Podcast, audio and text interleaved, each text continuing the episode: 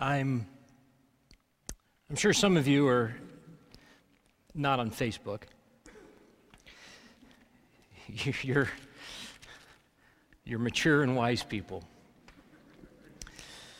But regardless, um, I don't know how your week's been. I've had a rough week.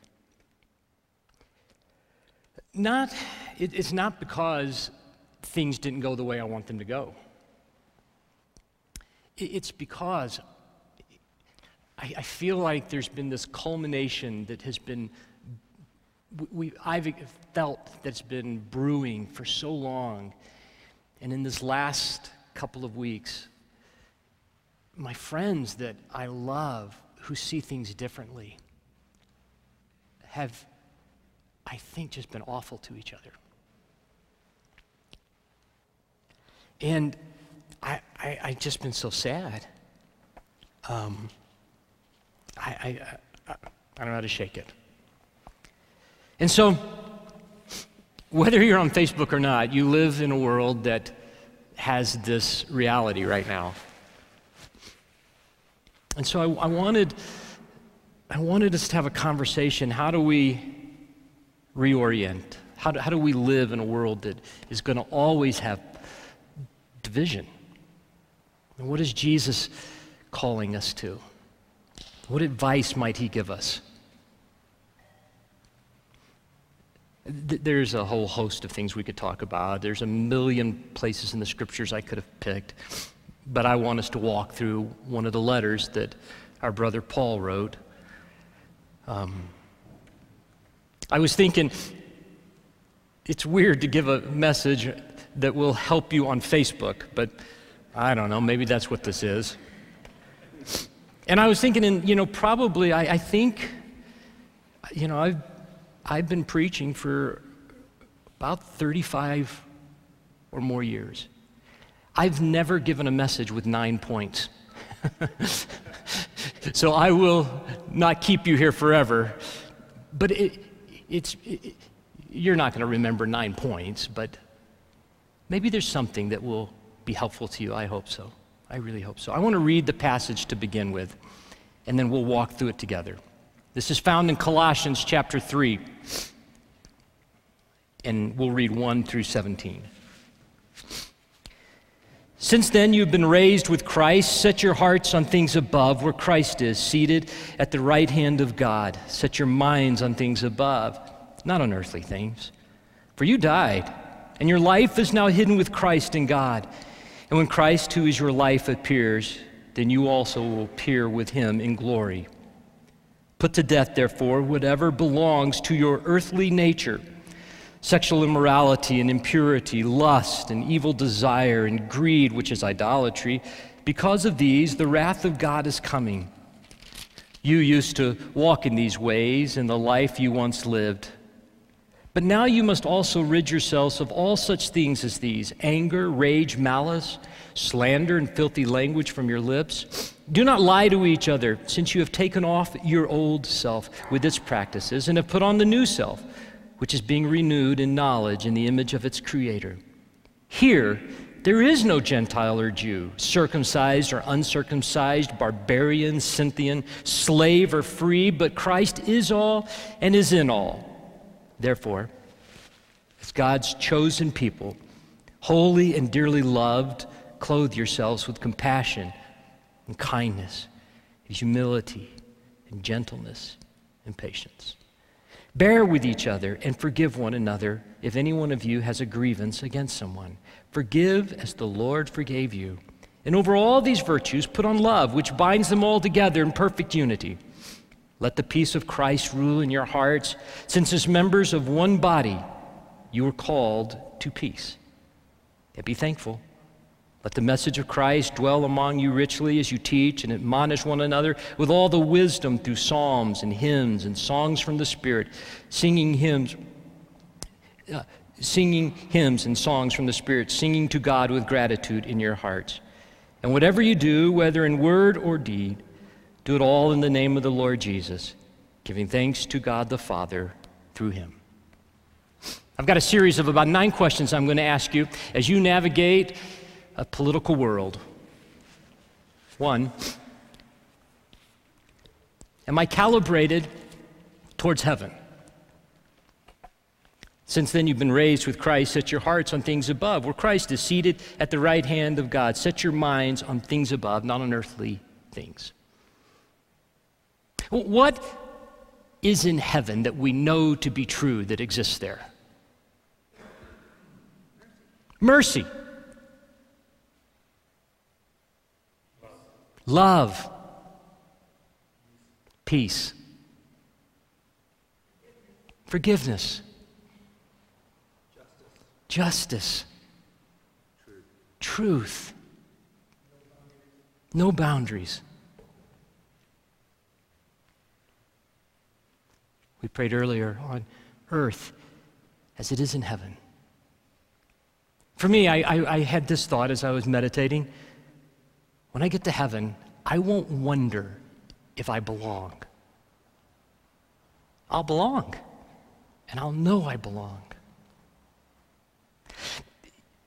as a way to orient ourselves. We think about the things that we know are true where Jesus is. Am I am I being me? Now that's a that's a loaded question. What does it mean to be me or be true to yourself? There's such a sometimes that just seems so weird to me. Here's what I mean by that. Here's the me that I want to be. You died. Your life is now hidden with Christ in God. And when Christ, who is your life, appears, then you also will appear with him in glory.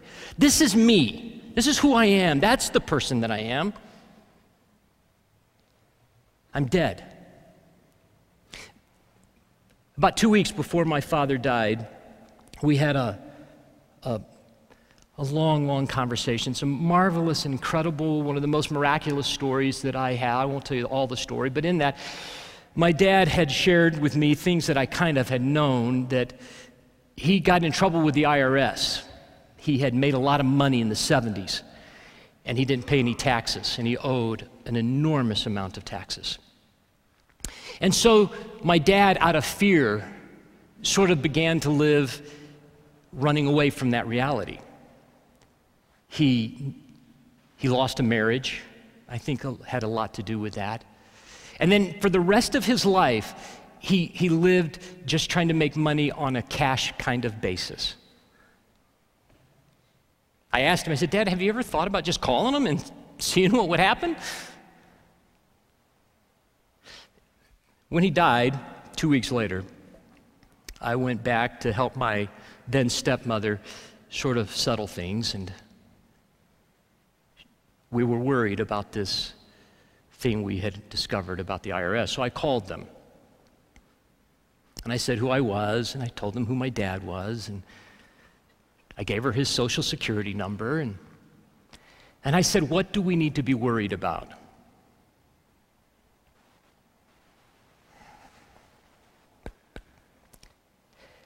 She said, Nothing. We don't go after dead people. There's nothing, there's nothing that's going to happen to you because of what happened in the past. Think about who we are. We're dead. And I think what he means is when nothing that you have ever done or has happened is going to be held against you. You're free of that. Dead wasn't a, a, this morose sentence. Dad was free, and he, for the first time, he was free. Who am I? I'm a person who's free. Jesus is not holding it against me. I'm hidden in Christ.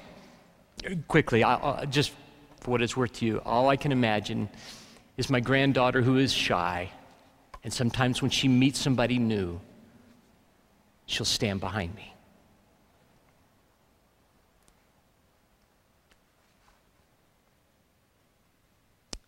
And I have a royal and victorious future.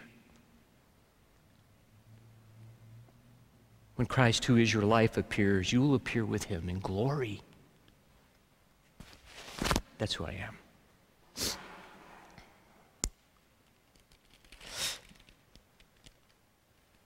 As I navigate Facebook, I need to ask myself this question Am I angry? That's a very, not a bad question to ask yourself. Again, if you're not a Facebook person, just think before I enter into this political conversation, ask yourself Am I angry? Have you ever said or posted something that you regretted? Here's what I know I'll bet you were angry when you did. He says it this Now you must rid yourselves of all such things as these anger, rage, malice, slander, and filthy language from your lips. It, it, there's two little triplets here. Let me divide them for you anger, rage, and malice. I, I think he's sort of saying they're, they're sort of the same thing, but progressively worse. This, this, feeling that I'm angry that can lead me to then wanting something bad to happen, which then can lead me um, to rage, or rage can lead me to malice. But then he so the first triplet is this feeling that's rooted in this anger. And then what, what happens when I do that is something I might say. These all are, seem to me related to words slander, um, filthy language, and then lying. Come out of this place of anger. Dallas Willard says that anger is rooted in self righteousness. That's a strong statement, and, and you, might, you might have some pushback on it. It's interesting. I, I heard him speaking about this, and, and he does a pretty good job of defending it. But he said, But when I say that, all of you are thinking of an incident in Jesus' life. What do you think that incident might be in Jesus' life? The temple. If you're not familiar, Jesus went into the temple. It says he made a whip out of, you know, he made kind of this cord thing, and he started throwing over tables. They, they had turned um, what we might call church into this marketplace. They were making money off the deal. He says, every time I mention that I think anger is rooted in self righteousness, every time my audience who are Christian will think about Jesus in the temple. So he said, Let me mention a couple things about that. One, how about if we agree on this? We're not Jesus. What if it's possible that Jesus could do something that was not empowered by anger?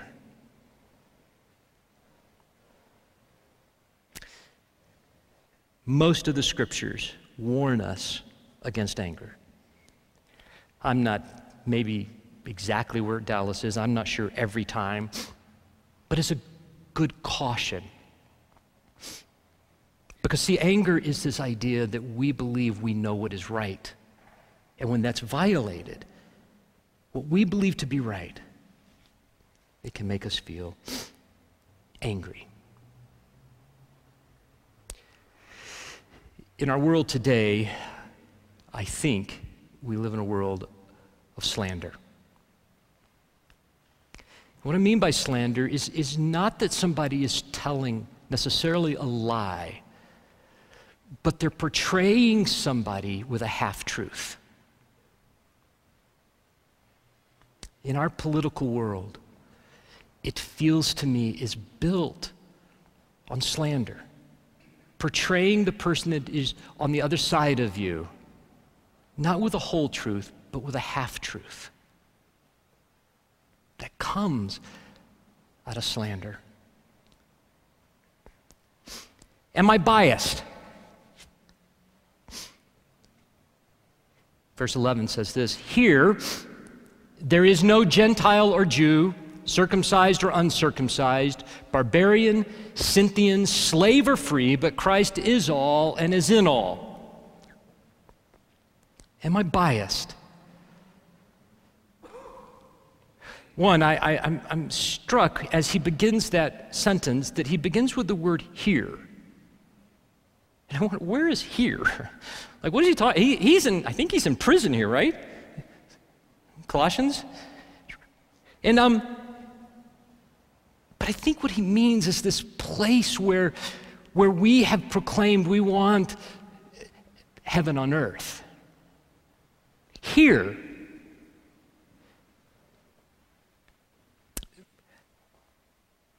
I, I made a little list of what our list might look like today. This is not a list we would make today. I, as you've maybe heard me say, I don't, I've never woken up wondering who was circumcised. That's never concerned me. I, honestly, I would rather not know, you know, just, just to be clear about that. You sit, thank you, Peter.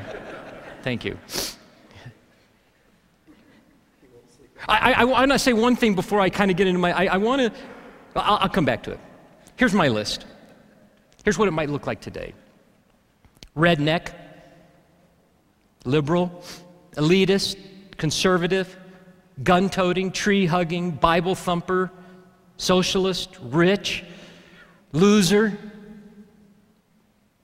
Categories that we automatically think of. And I think Jesus is saying what he longs for here. It's not that when you leave the, the here, that those categories don't exist. He's not being um, naive. But here, what he longs for is that we together don't care anymore about that. And in fact, we long to be a community of people populated by those out there that are rednecks and liberals and elitists and conservatives and gun toting and tree hugging and Bible thumping and socialist and Democrat and Republican because here you're safe. That's not what matters. And there is nothing held against you.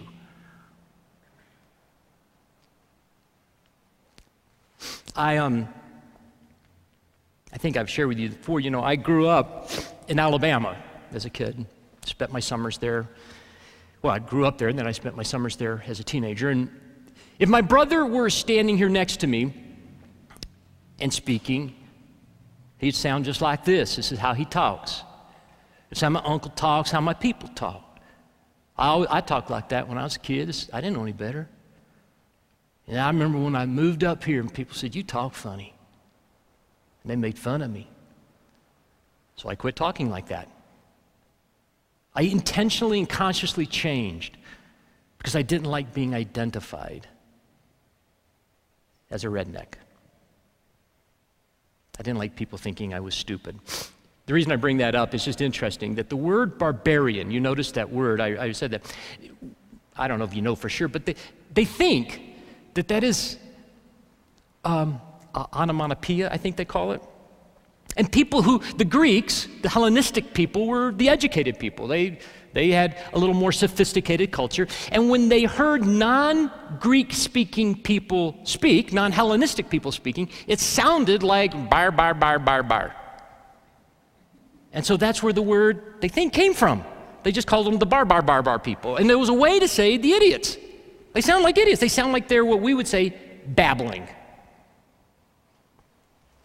Have you ever heard somebody and just by the sound of their voice, you made a distinction on their education or their intelligence? Am I biased? You probably are. I am. But I don't want to be. Am I properly dressed. I think this verse goes with the previous verse, in fact. I think they're together. Because one of the ways you could tell Gentile Jew, circumcised, uncircumcised, barbarian, Scythian, one of the ways, not only by the way people would speak, but you could tell by the way people were dressed. Just like, it's not quite like it is today, but if you just thought back a couple hundred years ago, you could very easily tell where somebody was from geographically in the world, or if you were in a smaller, more tribal culture, by their dress, by what they wore, you identified them. And I think that that's why he might be saying this. Therefore, as God's chosen people, holy and dearly loved, clothe yourselves Uniform yourselves with compassion and kindness and humility and gentleness and patience. The uniform that you wear, the way that you are identified. You know, you, those of you, perhaps you've noticed that if it's a bit cool, I wear the same thing all the time. I have three of these shirts that are three different colors, and I usually just wear jeans of some kind or slacks. That's it. My wife loves me, but is extremely irritated with my fashion.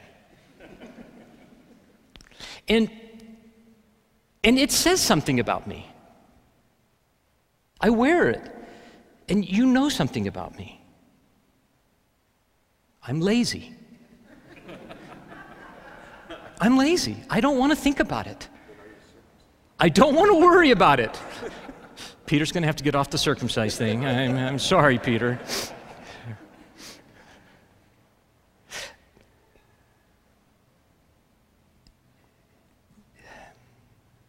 As we navigate a world of politics and Facebook, What's the uniform? Who, what is the identity that we want to be known by? What team do people think we're playing for, in a sense?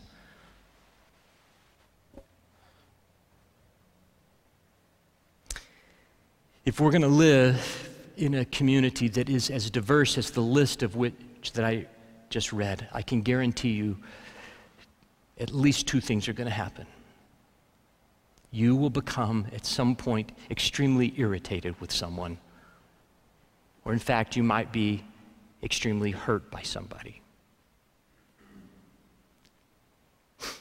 And so that's where he says if you're irritated or hurt, here's your recourse bear with each other and forgive one another.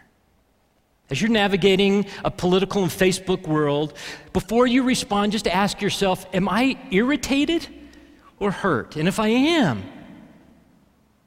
can I live with it or can I forgive? Forgiveness this last couple years has been a really difficult project for me. I've had to confront it in a way I've never confronted it. I use this um, carefully. But I felt like I heard the Lord speaking to me recently as I was struggling with this idea of forgiveness. I've practiced different things. I've, I've practiced sort of the, I think I shared with you some of the, what we call imprecatory psalms. I don't know if you remember, some of those psalms are pretty, whew, they're pretty hard. And I've heard myself praying those things, and then I go, Lord, that's not really what I want. I said them out loud, and then I've noticed that's not what I really want. I really don't want bad things to happen, but sometimes when I felt it, I, I made it a prayer, and that's been helpful. But it's not been enough. And the Lord said to me, Carl, you've got a box of evidence. And I knew exactly what he was talking about. I keep this little box of evidence in case I ever need it. It's the proof that I was wronged. It's my proof that those people hurt me. And if I need it, I can pull it out and God asked me if I'd be willing to burn my box of evidence. We're still negotiating. To be honest, I've said I'm willing, but let's, let's talk about it some more. it's really weird. Isn't it weird? Like, I know that's supposed to, I know I'm supposed to say, oh, yes, no problem. I know Jesus forgave me. And yes, I'm a total hypocrite. I totally am willing to take all the forgiveness that Jesus has given me, but hold back just a tiny bit from somebody else. but over time, I think we'll get there. If you're going to live in an eclectic community, you're going to be hurt. No question. And you'll have to decide what will I do with the evidence that proves that person hurt me?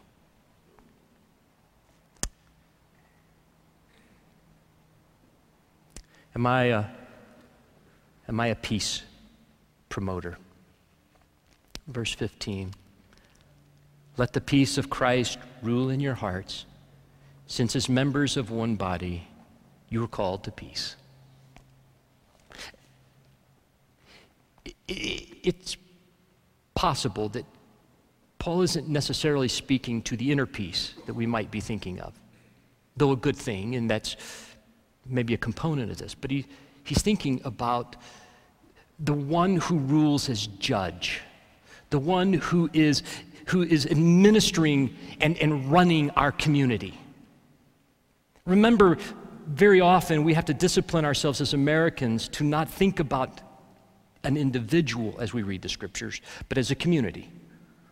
So, in other words, as a community, is the rule of peace what is at stake here? Is that what's happening here? Are we letting peace and the Prince of Peace navigate our differences and our difficulties? A simple question. Before I post on Facebook, will this promote peace? Does this express a peaceful Savior?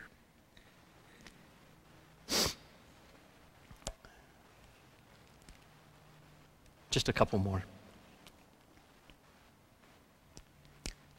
Couple more questions to ask. Am I, am I being engulfed by the Jesus that I love? He says it this way Let the message of Christ dwell among you richly as you teach and admonish one another with all wisdom through psalms and hymns and songs from the Spirit, singing to God with gratitudes in your heart, with gratitude in your hearts. I love that one way in which we can experience the words and the message of Jesus is through teaching. It's really, I think it's incredibly important. But a reminder that that's not the only way. In some ways, we've sort of limited our hearing the words of Jesus to teaching. But he gives us this, this sort of all encompassing idea. Let the message of Christ dwell among you richly. As you teach, as I listen, and as I admonish, as I speak to somebody else, I practice giving to them words of Jesus. And I, I listen through the, the Psalms he may have been speaking specifically of the 150 that we have, or 51, but it's, it may be also an idea of the, the, the, the idea that we're, we're listening to each other with this recorded, I, recorded psalms, hymns, songs from the Spirit, singing to God with gratitude in my heart. So that's how I will end. Is what I'm posting, is what I'm saying, is this political fight I'm in. In the midst of that, am I expressing gratitude? And whatever you do, whether in word or deed, or Facebook post or political conversation, do it all in the name of the Lord Jesus, giving thanks to God the Father through him.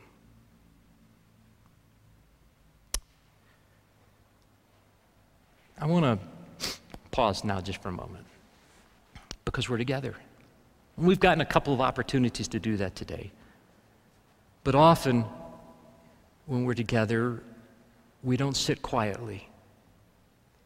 So, just for one minute, you can sit with your eyes closed or open, it doesn't matter. You can.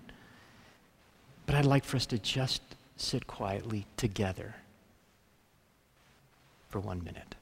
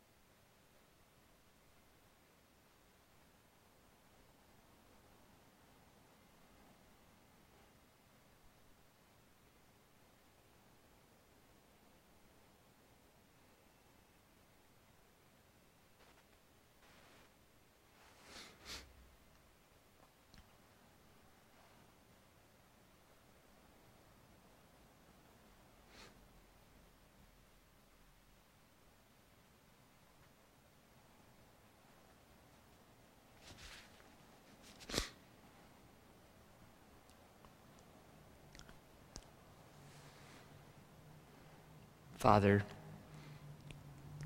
you know how hard it is for me to sit quiet for a minute. And in one minute, my mind can think of a thousand things I need to do, or what I forgot to say, or should have said, or whatever. But I'm grateful I could have this minute with my friends here to be reminded that I'm not alone. And the challenges of the world we live in are not mine to bear by myself. But we're your people. And here, here we're safe. As we thank you so much for the body that was broken and the blood that was shed, we thank you for reminding us that, um, that you're what we need. You're all that we need. You're sufficient. Lord, I pray for my friends that are hurting this week. As Peter prayed, I, I think about the women I've known.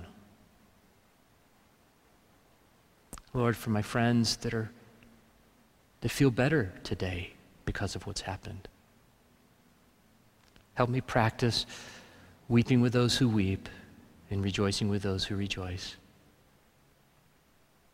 But more than anything, thank you that um, you will rule in our hearts. And one day you will rule in our world in a way that will be unencumbered and free, and we will do that with you. Amen. We share the Lord's Supper together, and you're invited to come and experience the body which is broken and the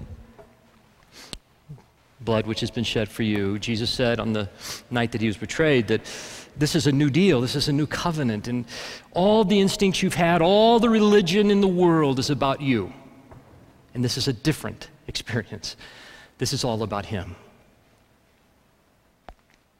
So, we give you that reminder. The juice will be in the white cup and the wine will be in the brown cup. And on my right here, there's a juice and a gluten free option for those who need that. Here, there is not Greek and Jew, circumcised and uncircumcised, barbarian, Scythian, slave, free, but Christ is all and in all. May you believe the gospel. If you believe the gospel, verse 17 will happen. Whatever you do in word or deed, you will do everything in the name of the Lord Jesus, giving thanks to God the Father through him. In Jesus' name, amen. Hey, and uh, here's something that you could do this week. You could go to Facebook and post Carl's sermon on your Facebook page.